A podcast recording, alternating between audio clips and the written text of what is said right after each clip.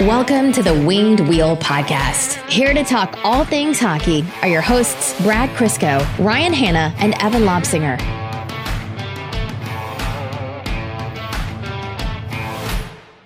Evan, you are nothing if not true to your brand.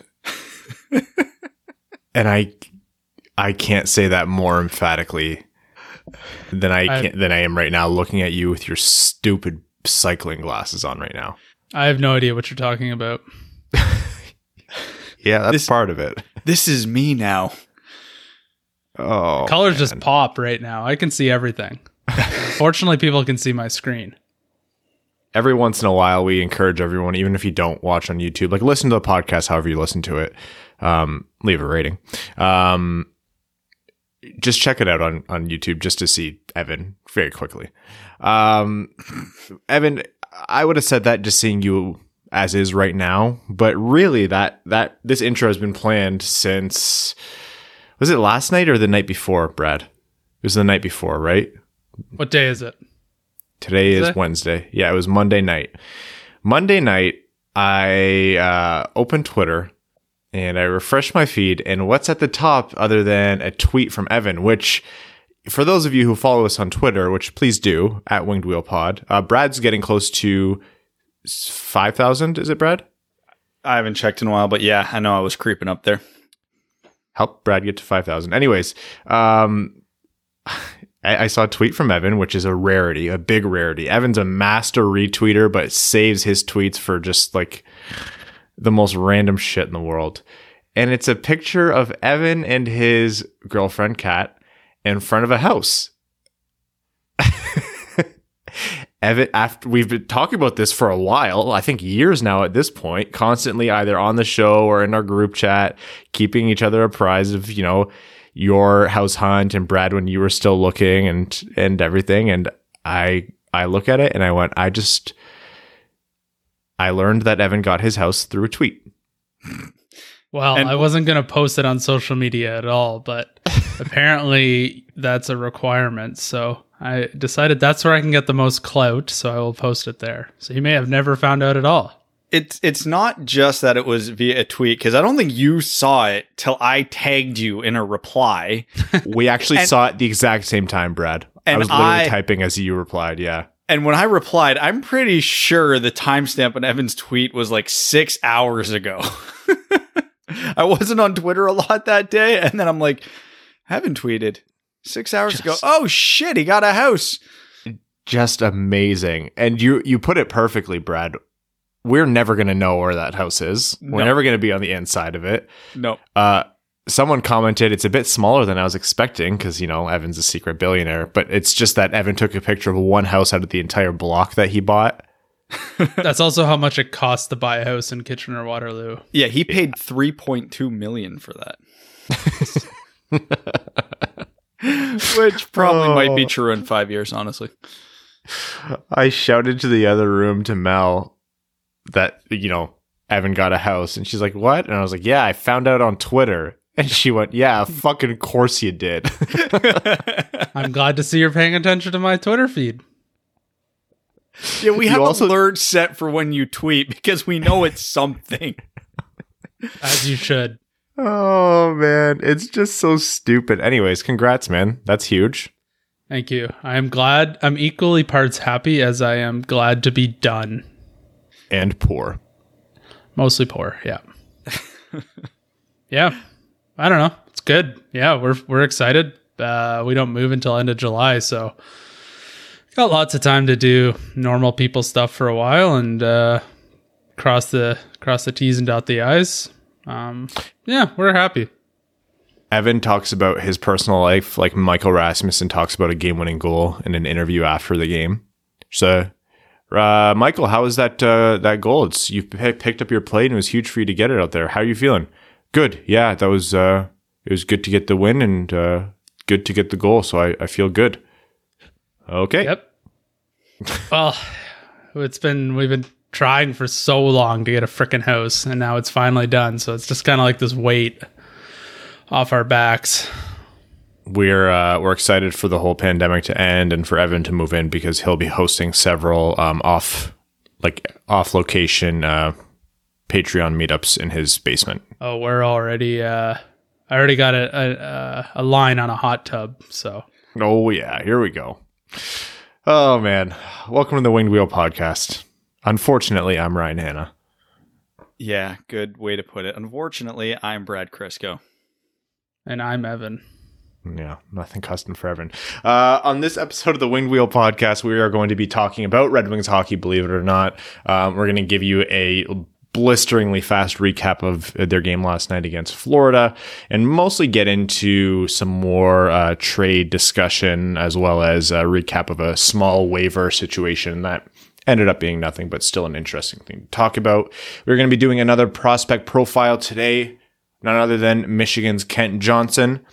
And uh, our, we're going to also be covering some news from around the NHL. There's another goalie contract signed. Uh, McDavid uh, threw a hit against Kotkaniemi, which was uh, not great.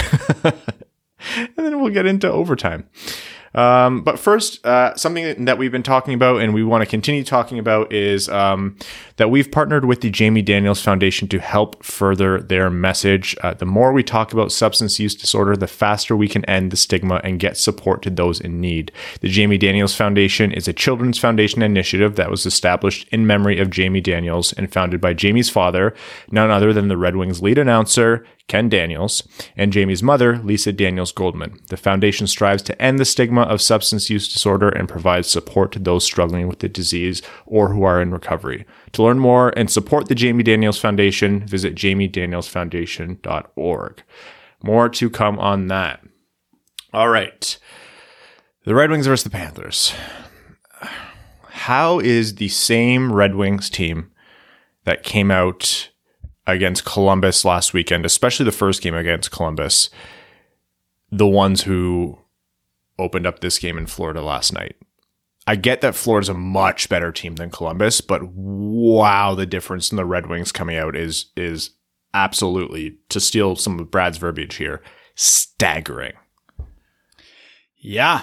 Um generally when a team is as wildly inconsistent as the Red Wings, you know, they went from arguably their two worst games of the season to their two best games of the season to another absolute stinker in a span of nine days with virtually the same roster, no new injuries, no big moves in that time.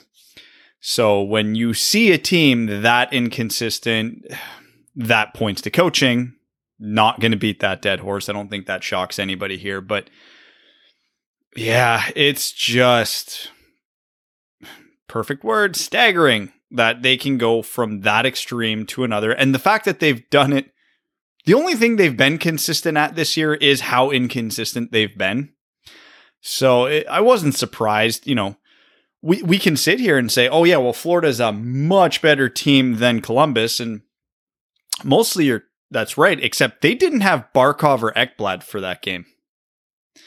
So when they're missing two of their three best players, and they were missing Patrick Hornqvist, who's a notorious Red Wing killer, and they still have that beat down laid on them, that is a bad look for everybody involved. The um the whole Calvin Pickard thing was bound to like he wasn't going to come out and dominate three straight games with that Red Wings team in front of him, especially against Florida. It's pretty difficult. Uh, he got chased pretty early in favor of Greiss, who led in, I believe, one more because it ended up with four four goals. That yeah, um, and that is what it is. I don't, I don't think anyone can expect Calvin Pickard to have done too much more based on the, the caliber of goalie he is. So that's not really the issue. Um, I want to highlight maybe a positive first before getting into uh, a couple more things that are going to be not the the same dead horse we've been beating, but some different conversations around roster selections. Uh, Filip Zadina was found wide open on the power play by Larkin. Again, love that connection. I love how those two are clicking. And Filip Zadina, when he's wide open in that spot to the goalie's left, is just automatic. It doesn't matter who's in net. It doesn't matter how they're positioned. He will find a spot and he'll pick it. That was a phenomenal snipe from in close. Um, really great power play goal. And it, it it brings me to a bigger conversation with Filip Zadina. There's been some uh, moments over the past little while since he's come back from injury, really, especially since he and Larkin have both come back from injury, where Zadina really, I think, is has a small window of where he he can receive those passes to get that kind of automatic shot off that I just talked about. Because even though he's automatic there, it's not been a colossal amount of goals coming from there. Um, one thing that I think we'll see improve, or Zadina has to improve, and that we will see get there is he needs to be able to adapt his release a little bit. Um, the hallmark of a great player who kind of can get that shot off either on a one T or, um, you know, catch and release pretty quickly. Their range of where they can catch that puck and, and fire that puck is, is pretty big, relatively speaking. Um, and it's not that Zadina is a bad shooter. He's a notably really good shooter. But right now, he's looking for that puck in the perfect spot. So he does have some work to do in my mind uh, in being able to get that catch and release or one timer off of it, an imperfect pass.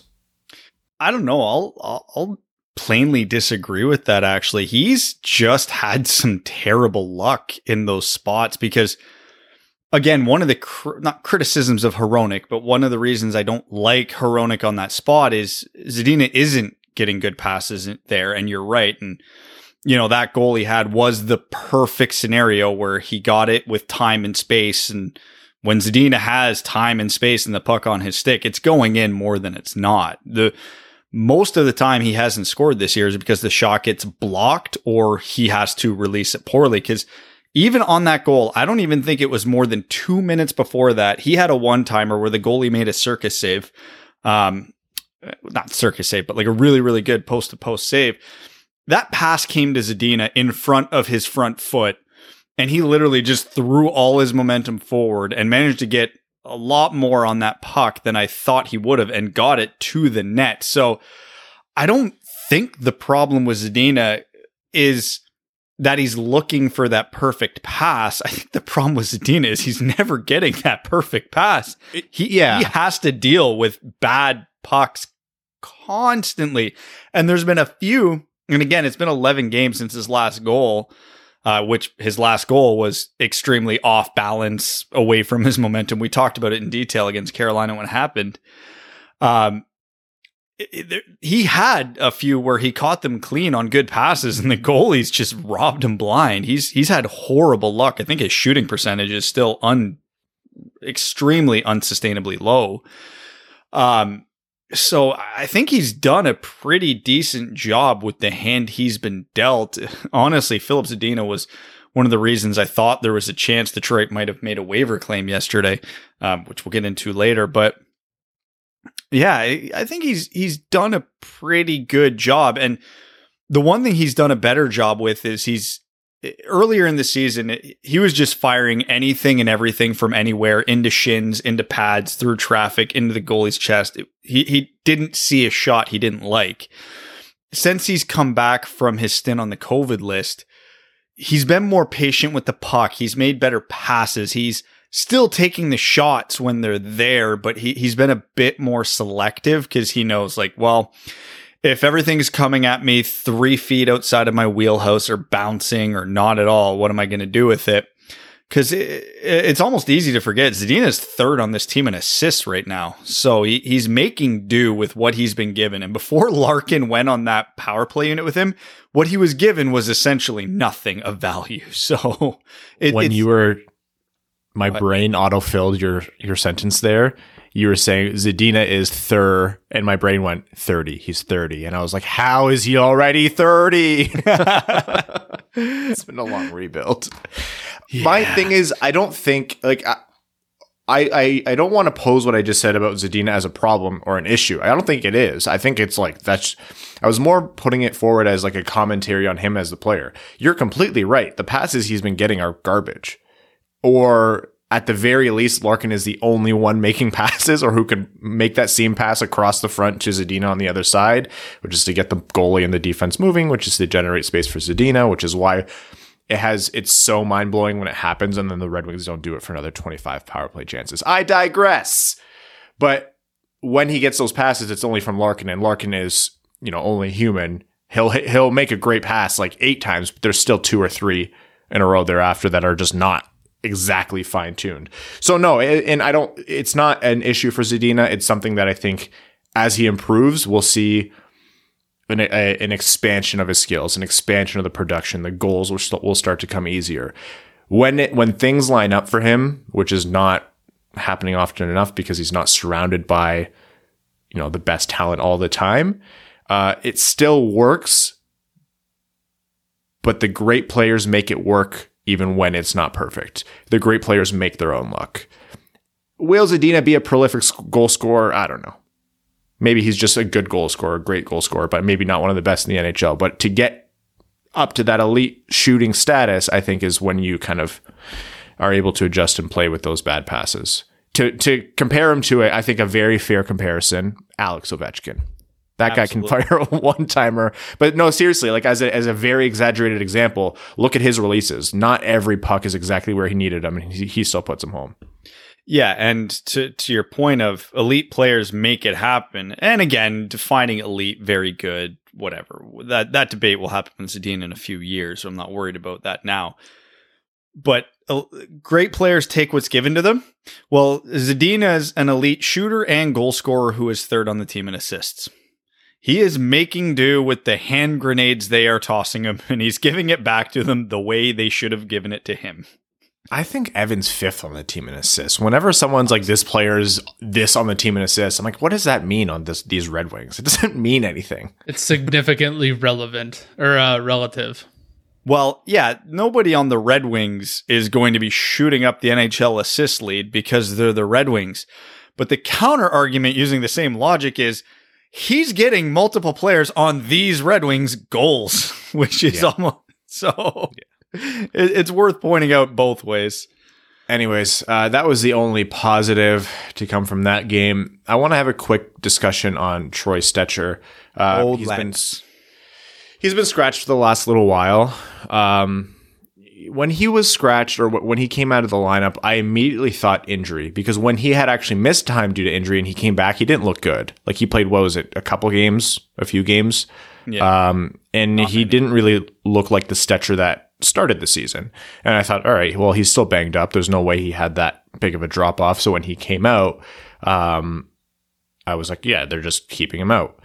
And, uh, I don't know how much of this to attribute to just exhaustion. So I'm constantly trying to find excuses and I don't know how much to attribute to um, this team being like, or the NHL maybe. It's hard to just pin this on the Red Wings.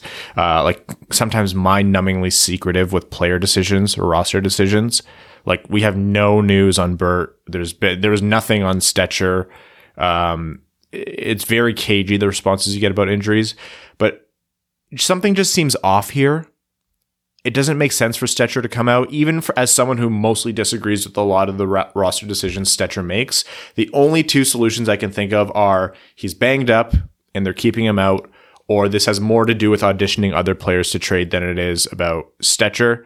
Or third option, it's a combination of Stecher being banged up and they want him as healthy as possible because he's gotten a lot of interest on the trade market. That that's what comes to mind. I, I have a hard time believing this is just a pure straight on Blashill sitting Stecher after two bad games.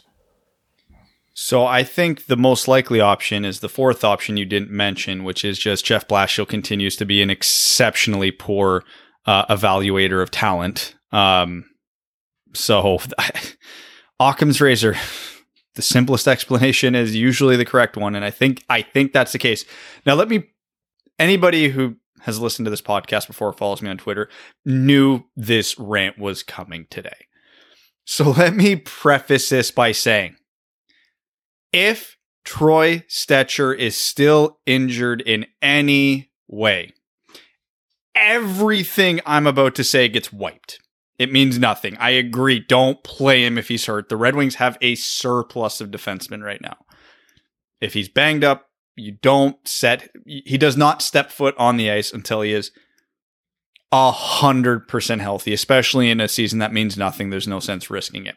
That being said, when Blashill was asked about it, he never mentioned that Stecher couldn't play or that he was still banged up. He was banged up recently, so I think a logical conclusion is that might be the scenario, the case here.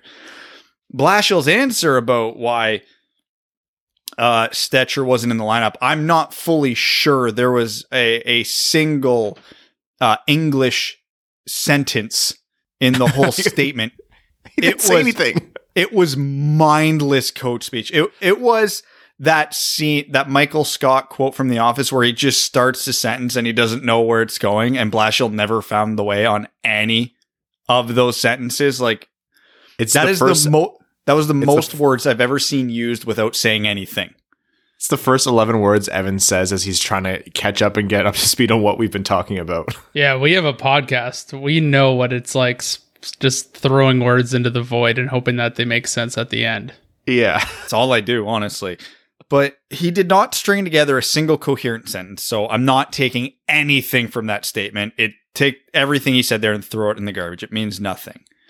So assuming Stecher is healthy and capable of playing, this is easily the most egregious roster decision Blashill has made, maybe in his entire tenure as Red Wings coach. Because let's be clear, we bitch a lot about Cholowski not being in the lineup, Svechnikov not being in the lineup, Givani Smith not being in the lineup. That's more so about player development. I understand that if you pull an Adam Erne out and put an Evgeny Svechnikov in to use two players as an example, that for that single game, there's not that much of a net gain, if any at all. Now, in most of these cases, you argue Helm versus Svechnikov or Smith, etc. I'll still argue that Smith and Svechnikov, as they are now, are upgrades, but I understand it's marginal. But we're looking at the big picture years ahead. Troy Stecher's not young. We don't care about his development. He is who he is now. And I have to speak a little vague on this one because I forget the exact stat. But before his injury, and it was a good chunk of the way into the season, one of the analytics that measures how good a defenseman is, one of the more prominent ones, um, said that Troy Stecher was the 17th best defenseman in the entire NHL. In the entire NHL. And he got scratched. He better be injured because I don't care if he had two bad games. He has been everything we could have hoped for and more so far this season uh, relative to expectations. He was their best defenseman. I, I don't even think anybody was really arguing that, despite how much we all like Hronek and, and Hronek's point totals. We knew Stecher was the guy that was leading the charge. He turned Mark Staal into a capable defender this year. Although I've come down to my Mark Staal hate, he, he has he is slowly converting me to passable.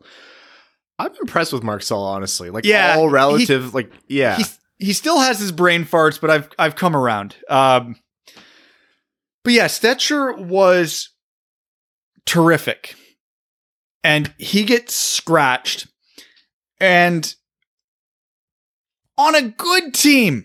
If if Troy Stecher was a defenseman on the Tampa Bay Lightning right now, there is not an argument to take him out of the lineup if he's not hurt. Then you look at the Red Wings, and I kind of, you know, let's just gesture broadly in Danny DeKeyser's direction right now. I love Danny DeKeyser, and it sucks that his career has went off the rails due to injuries. He is horrible lately. That game against Florida was his piece de resistance of how bad an NHL defenseman can be and still play in an NHL game. It was bad. If you're looking at this and going, yeah, I want that in the lineup over Troy Stecher, I have no conversation to there's no conversation to be had with that person. That person is crazy. So I just again, to repeat, if Stecher's injured, none of this matters. Right call. If he's not, this is the most confusing and just downright infuriating decisions Blashill has made. I don't again, this might be me making excuses because I am too tired and when I am too tired I make excuses so I don't have to face the reality. It's just one it's a nice little quirk I have. Um I I can't help but think that it's it's either injury or trade related. Not keeping him out because they don't want to risk it for a trade, but it's either purely injury or injury and trade in one, right? Like they want to keep him healthy. Cause like you said, Stecher is performing extremely well. He's 26 years old. He's signed through this year and next at an amazing cap hit compared to his on ice performance. Do I want to keep Troy Stecher on this team? Yeah, absolutely. Probably more than I want to keep Jonathan Bernier on this team. And it's it's no secret that yeah, if Bernier gets dealt, great, that's an asset. But if he stays, a lot of Red Wings fans are going to be relieved because he gives actual real NHL goaltending but back to my point, I, I don't find it hard to believe that Stecher got has gotten so many so much interest and so many you know tire kicks or, or knock on the door or Yzerman's phone has been going off to say hey can we throw you a third and a fifth? Can we throw you a second? Like maybe Yzerman's like hey this guy could get us a huge return to the point where yeah it would suck to lose him but I'm not going to turn down two seconds or something like that but I need him healthy to have that option. Yeah it's within the window. The trade deadline's in 12 days. I, I can see all that. Or again, Stecher played like shit those few games. That is uncharacteristic. Maybe he is just banged up and they're just, I don't know. They, they, they didn't say it's because he's officially injured because the doctor cleared him, but he still needed time to, I don't know. It just, like you said, it, it's mind blowing. And this one is especially bad considering like relative to all the other decisions we've agreed or we've disagreed with. This one, if it's purely just pull Stecher out for no reason, then yeah, I, the the bad games is what's throwing me back to no. This this it's an injury thing. It has to be. It has to. Be. It has to be. And I, I was starting to get the thoughts of hey, you know, with uh, a lot of injuries going around in the NHL and teams like Nashville and Columbus getting back into the playoff race, teams who have two teams who have very interesting uh, defense uh, available for trade. Like Mattias Ekholm might not get traded now because Nashville's in a playoff spot. David Savard might not get traded because Columbus is still hanging around. Stecher could be unbelievably valuable, especially to a team like Florida, who just lost Aaron Ekblad to the season and they need to plug a hole on the right side of their defense. Stecher would make a ton of sense. His cap hit's unbelievably low and he's not just a pure rental. You get another season out of him. So as much as I I think Troy Stecher's a, a solution on the right side for the Red Wings for maybe three, four, five years, yeah, you have to explore that. So if they're if he is still banged up and they're protecting the asset, of course, thousand percent agree with the decision. No argument for me here. But then why did you play him in those two games if that was the course of action? Like, um, or at least come out and say he's banged up. Well, I guess you don't want other teams knowing that, but that's fair. But if it's for auditioning other guys for trades, I'm sorry, nobody's trading for Danny DeKeyser. They're not. I, that's the only other thing that came to mind. Maybe a maximum retention, so 50% of his salary. Does anyone give a sixth round pick for Danny DeKeyser? No, you would have to give a sweetener to get rid of that contract. A thousand. If Shane Gostisbehere doesn't get claimed on waivers, you're not trading Danny DeKeyser for anything. Like DeKeyser's already cleared waivers once this year, and that was back when he was playing better than he is now, which was still terrible um, you know, there is an argument to be made for let's play Mark Staal, let's play Jon Merrill, let's pay play Patrik Nemeth because they're all on expiring contracts. And hey, maybe we move two or three of them at the deadline for a decent return. I get it. No arguments here, but the existence of Danny DeKeyser leads me to believe that's not the case. So I, I think this boils down to one of two things. Blashill really sucks at his job in talent evaluating. Very likely. Troy Stecher is still hurt. Very likely. We don't know which one it is, but I would bet good money it's one of those two.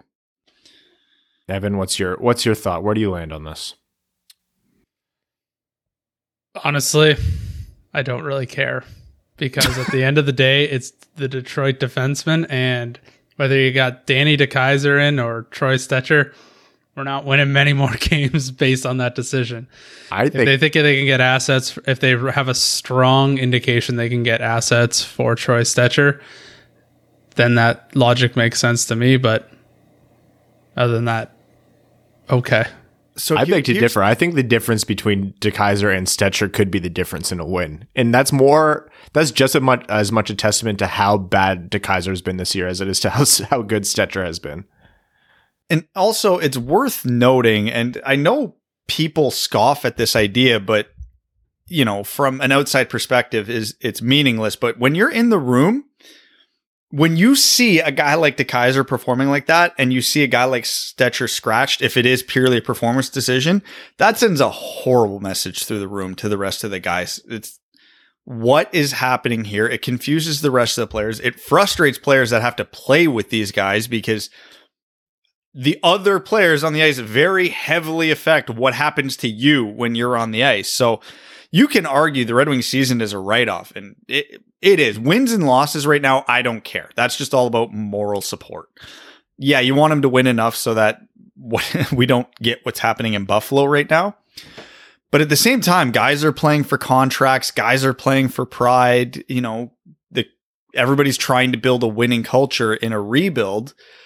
So if you're getting stuck out there, like hypothetically, you're Filip Hronek and you have a contract coming up and you're getting stuck out there with DeKeyser every goddamn shift when you could be playing with Troy Stecher, you know, hypothetically, yeah, that's going to rub some guys the wrong way. So again, it's either injury or Jesus Christ. um, okay. Some news that has, that came out um, recently was that Philly. Very obviously, this is a team that's struggling, and a lot of it is falling on Carter Hart. Uh, their star young goaltender, only 22 years old, is having a pretty brutal season. The only goalie saving, or the only goalie with a, a, a worse, you know, goals saved below expected is Thomas Greiss. Right oh God. So that's where we're at with Carter Hart. Nobody in the right minds is saying getting get rid of Carter Hart. He's not the solution anymore. It's a 22, 22 year old playing the most you know mentally dependent or, or the, the biggest mental game possibly in sports it's an NHL goalie. They're going to have their ups and downs. And when he's young, you, you really need to be patient. So what Philly is apparently looking to do, according to, I believe, Pierre LeBrun, is shelter him a little bit by bringing in some veteran goaltending to uh, not have to rely on Carter Hart so much and give him some room to breathe and take a little bit of the pressure off. Who is one of their primary targets? None other than Detroit's Jonathan Bernier. Still injured, but apparently getting a little bit closer to return. So with Shane Gostisbehere uh, having cleared waivers, which I'm a little surprised by. I'm not surprised that Detroit didn't pick him up, but I'm surprised he cleared through all 31 teams.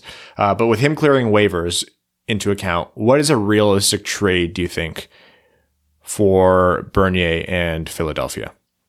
So there's a lot of realistic options here because the Flyers have a deep prospect pool. I think they have most of their own picks still. Um, so without overthinking it, I think the most realistic trade scenario for Bernier is a second or a third round pick or a half decent prospect. I don't know, pick like an Isaac Ratcliffe or something like that. If you want to get weird, I mean, there is a, a trade to be made in here with Gostisbehere, with the sweetener for Bernier, plus, you know, there'll probably be salary retained here and there. Yada yada. Has there ever been a trade where salary's been retained on both contracts going the other way? Because yeah, it would sure make has been because it would make sense if they could even out the money this year where Detroit retains on Bernier, Philly retains on Gostisbehere because Philly needs to keep their cap hit down this year, but Detroit's like, yeah, yeah, yeah. Next year though, we don't want 4.5 million of Gostisbehere, so we'll retain on Bernier for this year to help you out, but we need the help next year or we don't want to pay it next year, etc. Don't know if that's possible, but that could be fascinating. But yeah, if the Red Wings are willing to take Gostisbehere in return, and let me be clear, they should be, depending on the dollars here.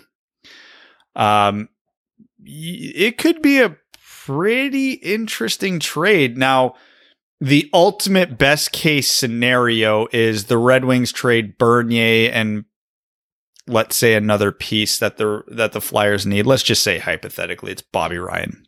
Could be anybody. And the Flyers send Gostisbehere no salary retained and and their first round pick if they think they're going to make the playoffs. Now, with the way Philly's season has gone the last 2 to 3 weeks, they might not be buyers at all at the deadline if their next 2 weeks don't go really well. So let me be clear on that. If the Flyers continue as they are for the next 2 weeks up until the trade deadline, throw this entire conversation in the garbage. The Flyers aren't acquiring anybody. But if they, you know, win 75% of their games. They're in a playoff spot. I could see it. Um, do I think the, that a first round pick is reasonable here? No, probably not. But the Flyers do have some interesting options because uh, Nolan Patrick's healthy scratch tonight. I'm not a big fan of his, but he is the type of reclamation project that I could see Yzerman wanting to take on. Um, they have a ton of prospects. You know, I mentioned Ratcliffe. I don't think Cam York will be in play, but you can keep going down the list. Um, you know, maybe Bobby Brink's in play. I don't know. There's options here. I think ultimately that was just a lot of words. A lot of uh, I'm pulling a Blashill here to say I think if a trade happens here, it's going to be Bernier straight up for one half decent asset. But the Red Wings are a good target if Philly is hell bent on moving Gostisbehere.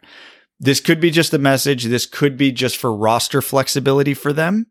I do really like the idea, if I was a Philly fan, of bringing in Bernier to protect Carter Hart, whether that's a three team goalie rotation, a more reliable backup, maybe Bernier's the starter because Brian Elliott's really not starter capable anymore.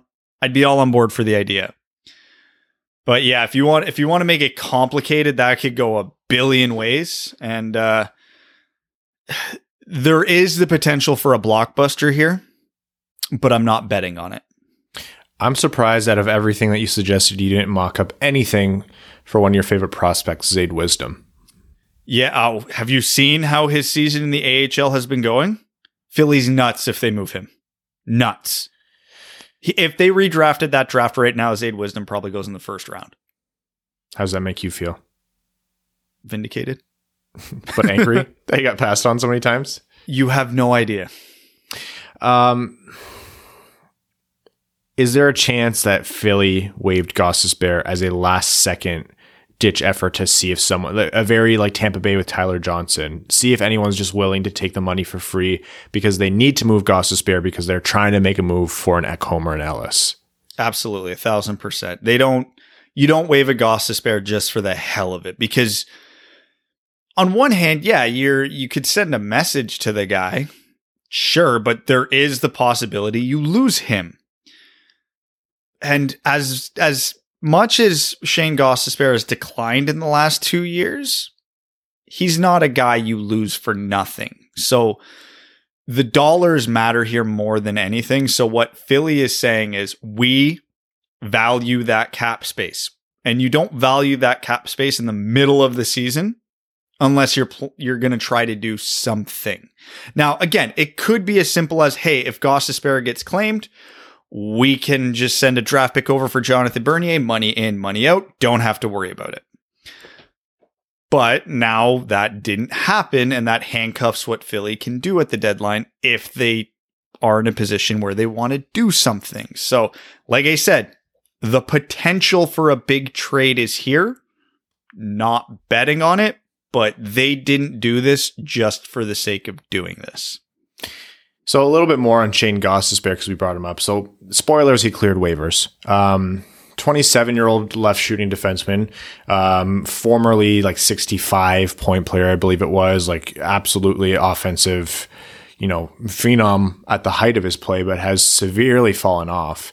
Um, this year seems to be a, a marked improvement over last year, which was exceptionally bad, but he also started slow this year. Uh, he had COVID. Apparently, it took a little while to get up to speed. Um, I asked around. I kind of looked a little bit more into him. He's it's nothing to write home about. Like when the Red Wings passed on him, I was like, yeah, okay. Like I was interested to know if they do it, but it's not a needle mover. But if they picked him up, like these are the same Red Wings that are trotting out Marc Staal every night. They can trot, trot out Shane Gostisbehere. And all of this is not considering the $4.5 million for two years beyond this season, um, which is a very big thing to consider. That's probably that. I mean, probably that's definitely why every team in the league passed on him off waivers. They're like, no, in the COVID era, we can't afford that many real dollars or salary cap dollars. You're going to have to give us something to take that. Um, but yeah, I was intrigued because I thought at worst, this is a guy who can do second pair or third pair, depending on however Detroit wants to use him, but he can play on the power play, which I thought was very important for Detroit. So, um, he's a left shot on the power play and he would, yeah. he would immediately be the Red Wings best power play quarterback option. And I would argue only true quarterback power play, uh, power play quarterback option. um, because man, a whole nother conversation for another day. But watching Hronek on the power play now, I think I'm over that little experiment. Not that it was an experiment, but he's he's not good in that spot. Um, I like him better on the left half wall a ton more. Yeah, yeah. You're talking specifically where he's lining up, not on the power play. Yeah, yeah. He Hronek is not a the guy that you want quarterback in the power play. Hronek's the guy you want on the left half wall just teeing off. Um, but anyways, so if anybody's wondering how much cap dollars and real dollars are going to affect this trade deadline, here you go. He's a 27 year old defenseman who's put up 65 points in a season. Again, Ryan's right. Cap, if you could ignore cap dollars and Flyers went, hey, we're giving Gostisbehere away. If anybody wants him, you can have him. 30 teams would have said thank you. 31, because Seattle would have said it as well. It's only two years. That is not a lot. The Red Wings only have Anthony Mantha and Dylan Larkin signed beyond next year. So if they had claimed Gostisbehere, they would have had three players signed for two years from now. The Red Wings would have had no issues stomaching that contract, but they know the reality of this world. So if you're wondering, you know, is is trade deadline going to get jammed up because of this stuff? Yeah, absolutely. And here's your big red flag. This Yeah. is why guys like Luke, Luke Glendening and Bobby Ryan are going to get just as many phone calls as Taylor Hall. Like, not that they'll get the same trade return, but there will be ju- just as many, if not more, teams interested in those guys because they can take those guys on because it's one year for basically no money. I love Ken Daniels on the broadcast, by the way, pointing out that Evgeny Sveshnikov had more goals in eight games than Taylor Hall did all year. Oh, put it right into my veins. I love Kenny. Love Kenny.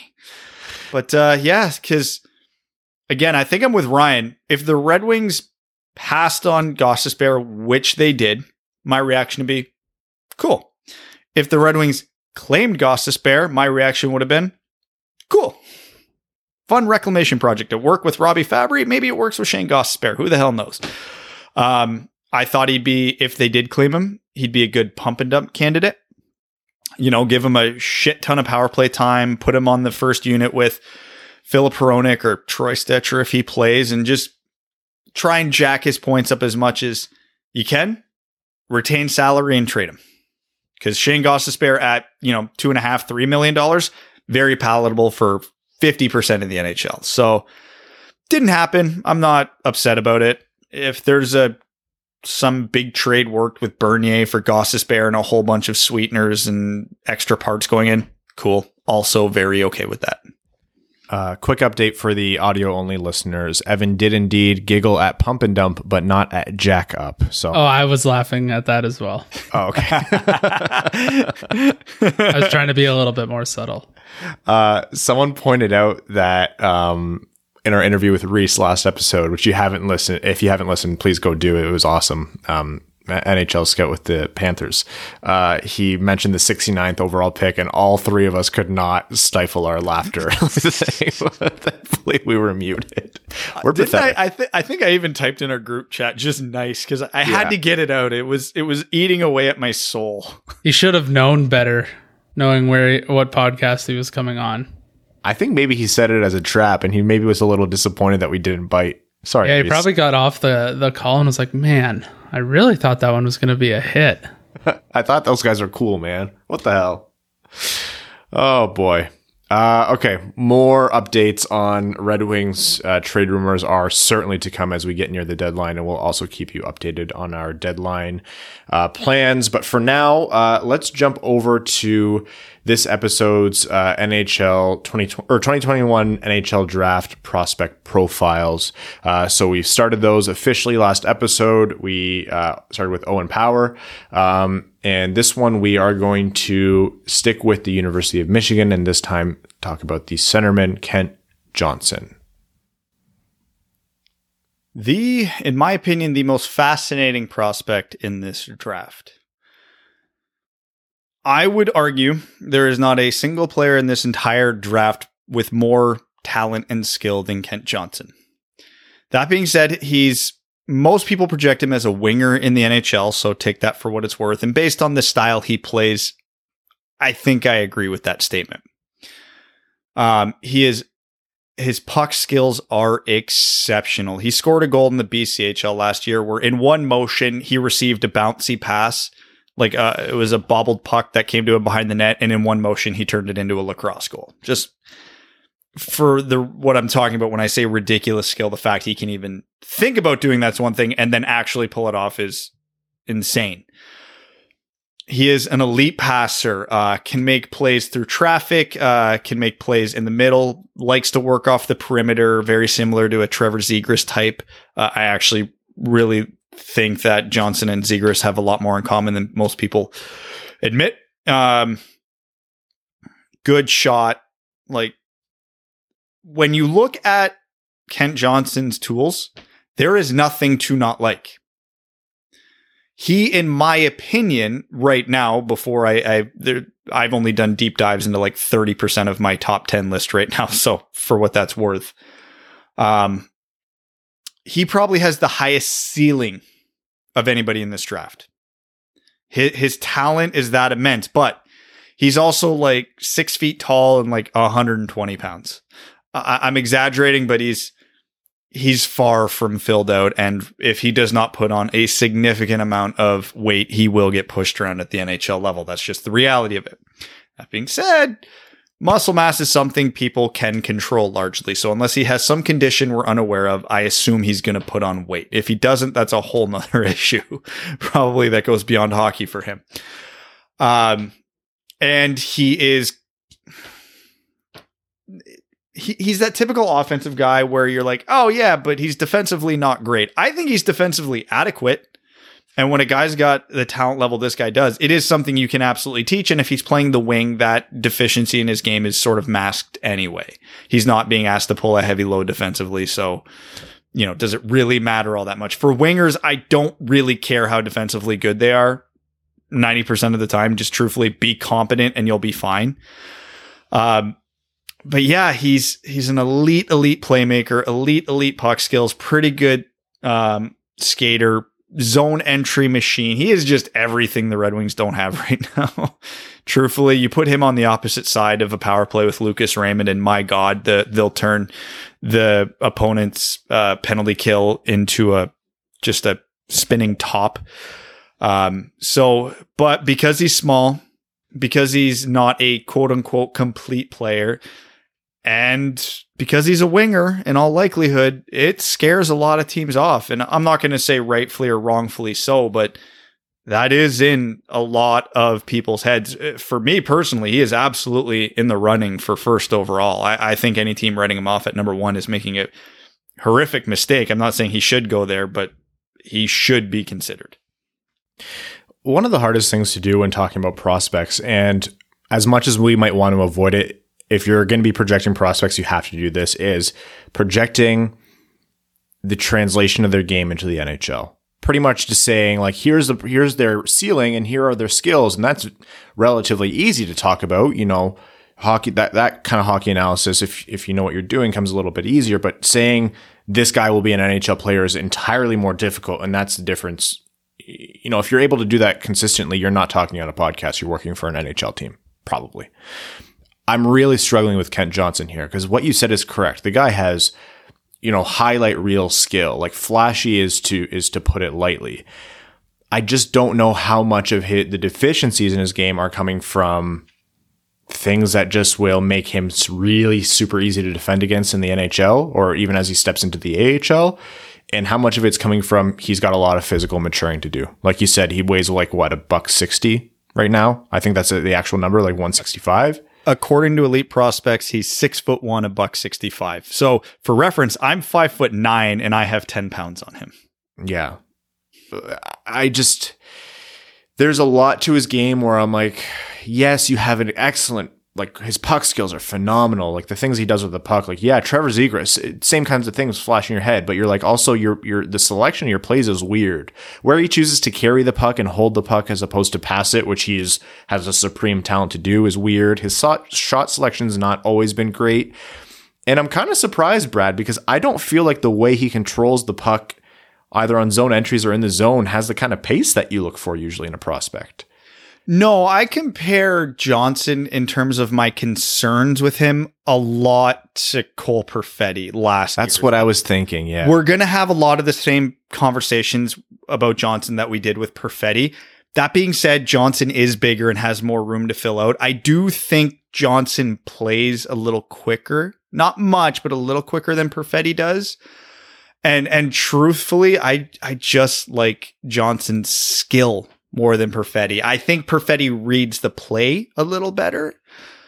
But yeah, it's it's comparables there. Right now, knowing what I know about Kent Johnson and, and if I were to transport back in time and drop him into the 20 uh 20 draft, I flipping a coin between him or Perfetti at 5. Like just as a hypothetical here right now. Um because I think that's where I had Perfetti ranked on my final. But um either way, the the thing that I tend to bet on, and this is just me, and we're going to have the polar opposite conversation when we talk about Matt Beniers because he's the antithesis to Kent Johnson, where he's not supremely skilled, but he just does. you tried your best there. I tried. Um, but he's the polar opposite in the sense that he doesn't have the talent that Johnson does, but he's got a complete 200 foot game with almost no warts in his game. So it's fun because at the top of this draft, we are not comparing not comparing similar players this year, which is kind of nice because Owen Power is vastly different from Brandt Clarke, who's vastly different from Kent Johnson, who's vastly different from uh, Matt Beniers. Um, but I, I always bet on talent. I think that's what everybody should do at any spot. And I, it's a small thing, but you look for progression from guys, right? Like we always talk about Joe Veleno, like he doesn't get it, but then he gets it. And when he gets it, he gets it. So it, it proves that a player can adapt from one skill from one level to the next level so on and so forth and everybody has a plateau so it doesn't it's not your be all end all um, but you look at Kent Johnson's first season in the BCHL 57 games 46 points great great great season for a 16 year old nobody's going to argue that so if he came back and put up 70 80 points next year everybody would consider that fantastic progression he played five less games and put up 101 points he he went from a a really really good rookie into that league to comfortably the best player in the entire league by a lot. And he was over a point per game as a freshman in the NCAA. I think that's getting a little overlooked here with how stacked Michigan was. Players who are over a point per game after their fourth year in the NCAA get signed as free agents by NHL teams. NHL teams will trip over themselves to sign um, a lot of guys. So I'm uh, everything points to that. Yeah, I think this is going to translate to the NHL because if it does, Johnson's not the type of player who, oh yeah, if he gets to the NHL, you know, but he doesn't reach his full ceiling, he's he can contribute on the third or fourth line. No, if Johnson gets to the NHL, he's playing in a top 6. There's he is a boomer bust prospect in that sense. He does not have the style of play to play a checking role. So if he gets there, he's going to be at least a reasonable impact player. But All there right. is the exact question of will he really get there? Will he be a low end second line winger or will this guy be driving your power play for the next 10 years? And both are very possible. Evan, your thoughts on Kent Johnson? Well, what what what is there left to say? One day we'll get like a soundboard integrated thing. I'll have a siren that goes off. A whole the whole Perfect. business. Um. Yeah, Kent Johnson, like he doesn't stand out to me as a first overall pick. I haven't watched everybody else yet uh, in, that are projected to be in the top ten to sort of level set things, but um, I see him as a, a really creative playmaker. Um, he's got an, a decent shot, so he's got that as well. I don't think he's got the top end speed, kind of like how you guys are talking about Cole Perfetti, but he's still rather small uh, in terms of muscle mass, so that could improve uh, for sure. Um, and he makes a lot of flashy plays. You know, that's great at in the NCAA and the BCHL, but there's very few guys at the NHL who can get away with that on a consistent basis. So, you know, being flashy is good absolutely good because it shows you have a, a creative bone. Um, but it will be far more difficult to do at, at the professional level. So that's so I wouldn't say cause for concern, but it's always one of those things in the back of your mind that you're thinking about. Um, but I think he's he's a terrific prospect. Um, I just don't know yet if I think he's he's a number one pick.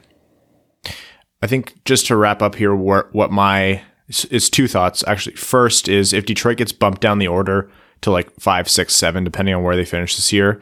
Uh, and Kent Johnson is there. I'm perfectly happy with them swinging on Kent Johnson. I think that's great. Um, second byline for this episode Evan Lobsinger likes creative bones. It's true. Well, to that point, my my argument anytime someone takes that, it's a lot easier to teach a overly creative player to rein it in a little bit than it is to take an uncreative player and teach him how to do it. Period. Yep, totally fair. Uh, and again, like I mentioned last episode, these uh, analyses are preliminary. Like Evan mentioned, we're still kind of getting eyes on a lot of these guys that we haven't had the chance to do deep dives on yet. We are going to be circling back on Kent Johnson. We're going to be circling back on Owen Power. We're going to be circling back on the main players that are in Detroit's range. So consider this part one, but that's just an initial analysis on Kent Johnson. All right, uh, from around the NHL quickly before we jump into overtime. Uh, did you guys see the McDavid elbow on Kotkaniemi? Yep. I saw that and I was like, I wonder if his elbow just flashed up there at the end, but he didn't actually make con- make content uh, contact. Saw an alternate angle and slowed it down. I'm like, oh yeah, he hit him right in the face with intent. Five thousand dollar fine. Yeah. Here's No. five bucks. Fuck off. What's he making? Like Yeah. fourteen million dollars this year or something? That's his God. actual salary. Whoever were the negotiators on the NHLPA, everyone should be trying to hire those people because, wow. Some people think it, came in. I think relative to other sports, it came in low. Also, don't forget that uh, McDavid negotiated down on his contract because he wanted the ability for Edmonton to sign other players. No, I was talking about how Yeah, low the fines are. Oh, oh, oh, yeah, yeah, yeah, yeah. The the the NHL uh, punitive system is basically meant to minimize player dam- damages. There was a way. There was an explanation uh, I heard not too long ago on Thirty One Thoughts that the reason fines are so low is because basically the league would forego any kind of game suspension and just charge players for huge fines because they counted off days and it's this whole complicated thing. Basically, they charge players mass amounts of money, and that's why I got reined in. But now it's to the other extreme. That Also- that doesn't sound out of place for the NHL at all. No, no. Uh, Kyle from Winging in Motown today had a tweet which was like funny but also exceptionally true. No one should be shocked based on what the NHL has decided as a suspension this year, and no one should be shocked that they chose not to suspend the face of their league. Does I think a- this is basically just a a, a a PR play where they say, "Look, we we don't do preferential treatment. We find the best player in our in the league." That's that's just what I took away from it. I didn't really think much of it at all. So in a bubble, yeah, that should be a game or two pretty easily. And I would argue that even with the point I'm about to make after this, the point I make shouldn't matter in terms of the suspension. So it shil- still should have been a game or two, regardless of if he's a superstar or not, because we know how they've um, treated superstars uh, in terms of suspensions before. See Keith, comma Duncan. Um, but this was a thousand percent understandable by McDavid in the sense that this guy is getting beat up all over the ice and nothing, almost nothing's getting called. Other sports protect their star players because you need your star players. We're not having this conversation if the thousand and one cross checks McDavid gets in his back are called. If the thousand and one, um, extra little shots he gets after the play are called. If the thousand and one hacks on his wrists and ankles and all that are called. Um, obviously slashing gets called more. Um, the roughing is usually very much let go by the refs. The cross checks are never called. Don't even know why cross checking is a penalty in the NHL because textbook definitions of it happen every shift and it's never called. And for the guys like McDavid, when they're getting it all game because they the other team knows they're getting away from it. Oh yeah, McDavid's uh, near the boards or in front. Bang, two hands right to the back. Of course he's going to be angry, as he should be. Should he do that? No, because was Kanyemi one of the ones that gave him a shot? No, that's that's not Yes Perry's thing. So, uh, a wrong guy, and b still don't do that shit, Connor. Just don't. But we're not having this conversation if the I'm I'm not even saying call it by the rule book. I understand that game management needs to be a thing at least a little bit. but holy shit, call some of them. And and like I said, this doesn't happen. Vancouver, lockdown. Thatcher Demko, five years, five million per. Love Reasonable. Yeah, Love it. Like De- Demko's been great. I think five year any long term contracts I'm immediately scared of just because of history uh, or current contracts in the NHL. But hey, five million with a cap that will go up probably at the end of that. Yeah, great. five million dollars is reasonable for an average for a slightly above average starting goalie. And Demko has shown more than a few flashes, extremely small sample size, but shown more than a few flashes of being a Vezina caliber goalie. He might get Vezina votes this year, and Vancouver's horrible. He almost single handedly stole a series from Vegas in last year's playoffs. So he's done this a couple times now in his short career after with really the he had a bit of a slow start to this season being the only blip he's had so far. Um what's the worst case scenario? Demko regresses into a league average goalie? Contract's still reasonable. You can manage that. You're not searching for a goalie. It's fine. And if he keeps playing like he's been playing and he he hovers reasonably close to his ceiling, this is an unbelievable contract. So it's a gamble because this could go absolutely sideways based on the sample size. But I think it's a very good gamble and one I probably would have also made. All right. Uh, we're going to jump into overtime here. And on this episode of the Winged Wheel podcast, overtime is sponsored by the FanDuel Sportsbook. It's been a little while.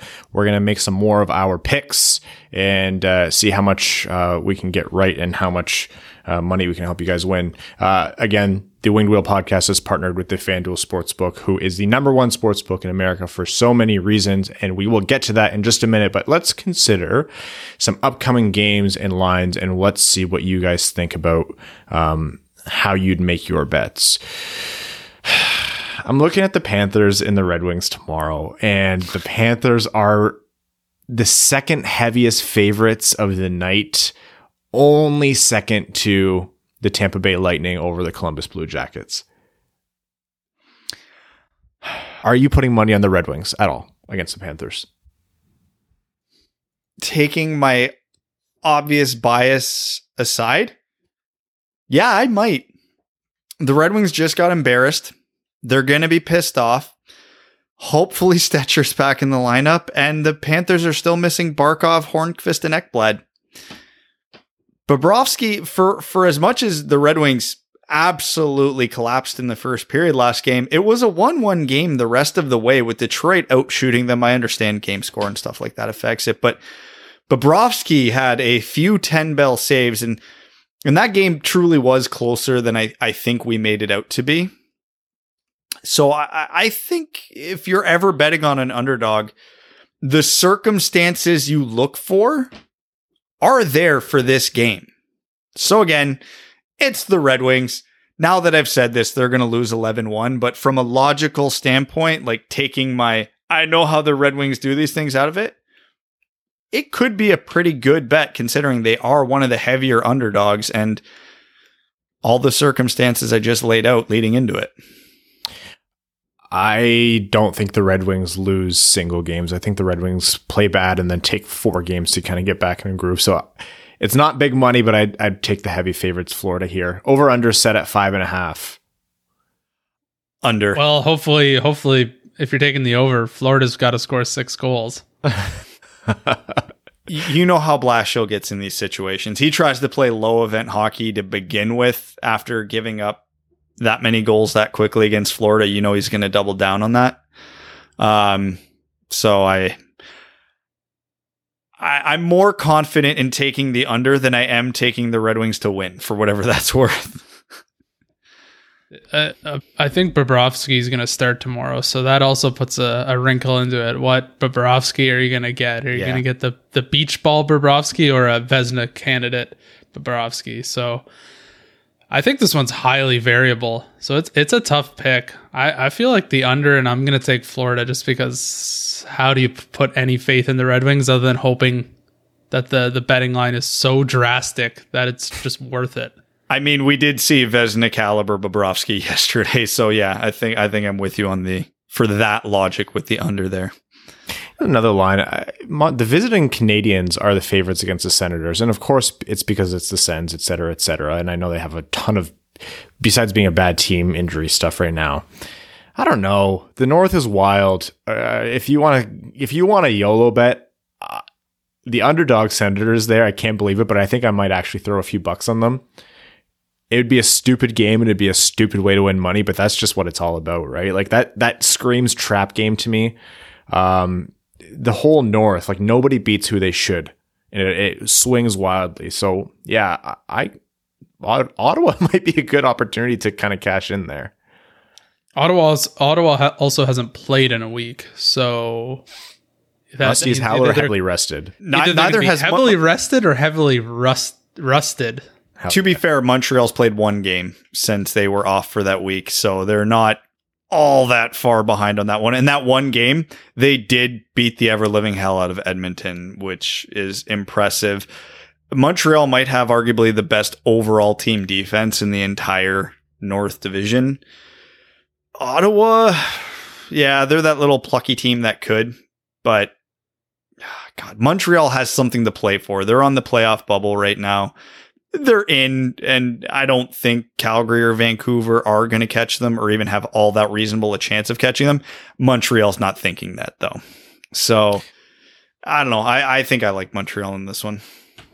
All right. One last quick here. Uh, Boston at home against Pittsburgh. Boston is the favorite. Over under set at five and a half. What are your picks? Go. Pittsburgh over. I'll go Boston over. I got Pittsburgh. I got Pittsburgh over. I got Pittsburgh over. Feel good about that one. Okay. Uh, the FanDuel Sportsbook. Uh, download the FanDuel Sportsbook app to get started with a risk free bet of up to $1,000. Be sure to sign up with promo code WWP so they know the Winged Wheel podcast sent you. That's FanDuel Sportsbook, promo code WWP. You must be 21 and older and present in New Jersey, Pennsylvania, Illinois, West Virginia, Indiana, Colorado, Iowa, Tennessee, Virginia, or Michigan. First online real money wager only. Site credit is non withdrawable and expires in 14 days. Restrictions apply. See sportsbook.fanduel.com for details. If you have a gambling problem, call 1 800 522 4700 in Colorado. 1 800 bets off in Iowa, 1 800 9 with it in Indiana, 1 800 gambler in New Jersey, Pennsylvania, Illinois, or Virginia, Tennessee Red Line 1 800 889 9789, www.1800gambler.net in West Virginia, or call 1 800 270 7117 in Michigan. All right, let's get some uh, overtime questions in here to wrap up the episode. Starting with, uh, and it's a midweek episode, so we are Patreon exclusive.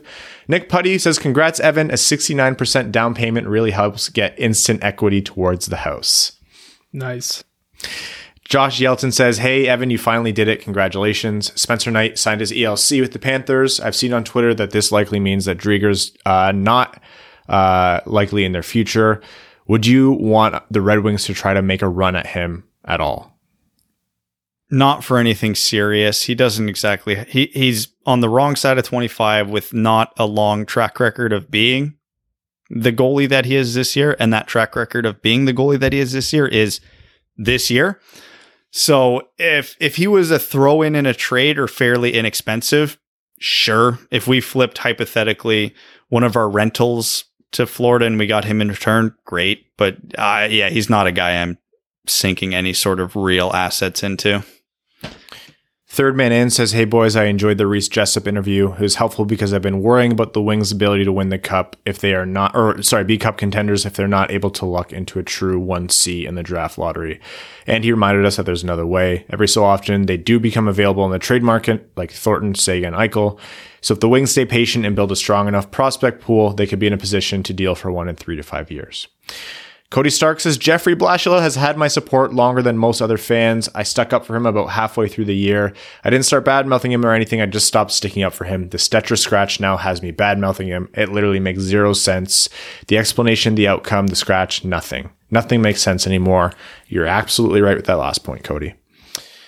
Uh, Andrew Bohan says, Hello, lovely dub dub boys. No dumb question this week, but congrats, Evan. No better feeling than when you get the keys to your own place for the first time and realize you can do whatever you want with your own property.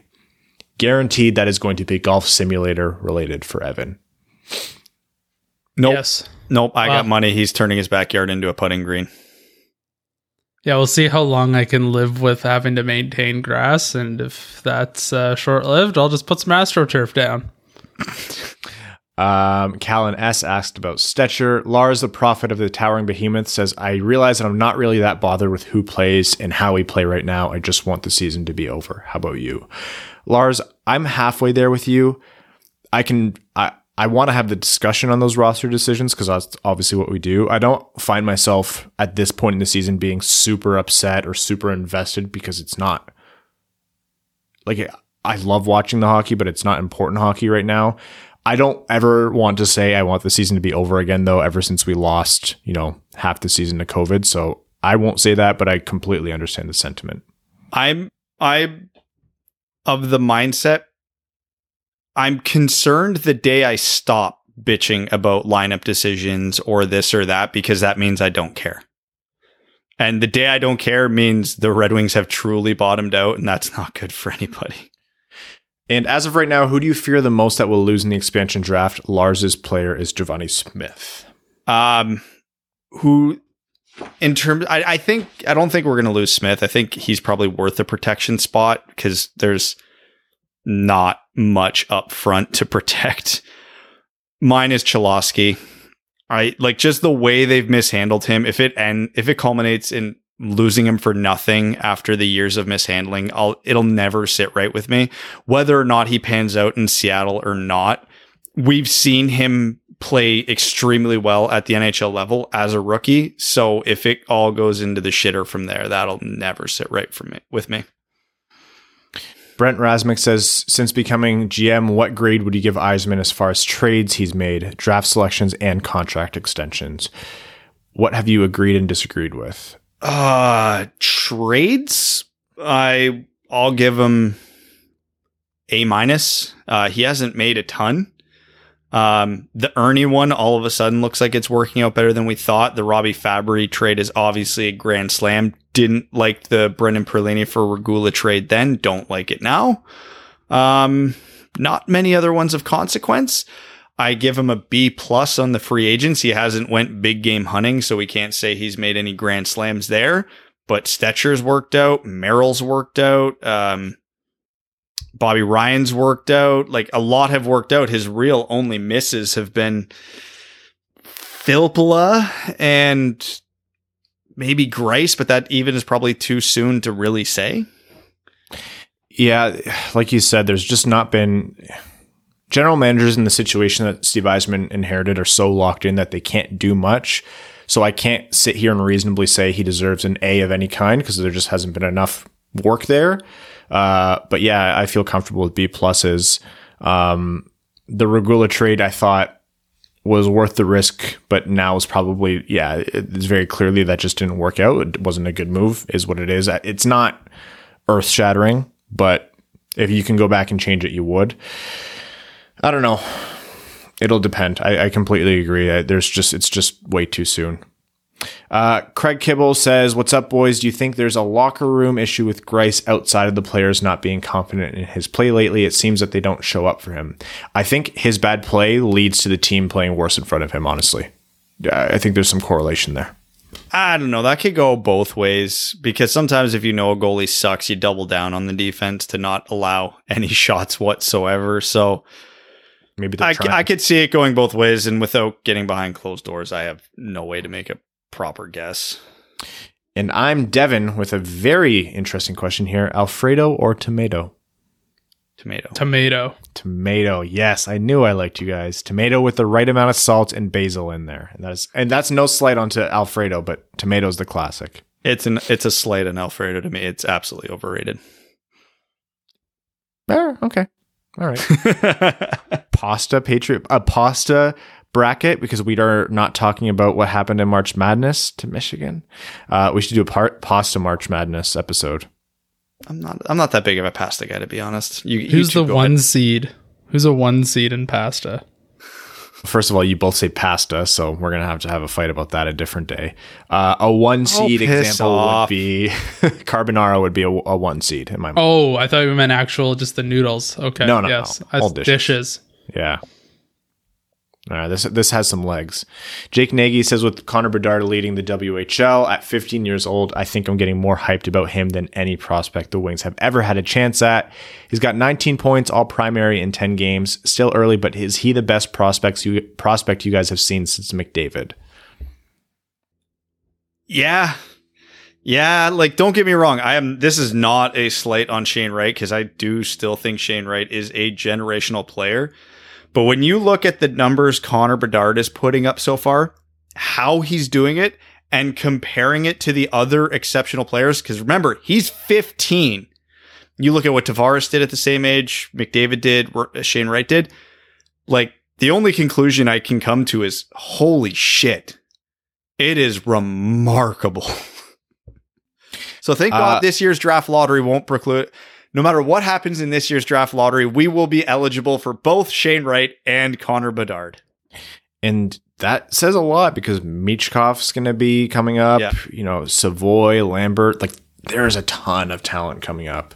2021's fun, but the next two drafts are are life changers. By Felicia says, would having a, pro, or would having a project defensive prospect like William Wallinder in the system give a team like Red Wings pause on taking a guy like Simon Edvinsson? Would something like that even factor in? I get taking best player available, but it's interesting from a development staff's perspective. Also, this is not saying a guy like Edvinsson's the best player available, just something I've thought about. Really good question there make no mistake, teams do factor in position. They'll say best player available, but like it's been on record from several scouts and teams in the past that yeah, position matters. Look at what happened even in recent years with Barrett Hayton and Jesperi Kotkaniemi uh, because they were centers. Um, so yeah, I, I absolutely think there's a world where having Wallinder, Johansson, um, so on, Sebrango, Vero could make the Red Wings look at Edvinsson and go, yeah, he's good but we need more goals and take a Dylan Guenther or, you know, a Chaz Lucius or, you know, so on and so forth. Uh, will trade heroin for goals. Says rank these goalie prospects: Jesper Wallstedt, Spencer Knight, Yaroslav Askarov.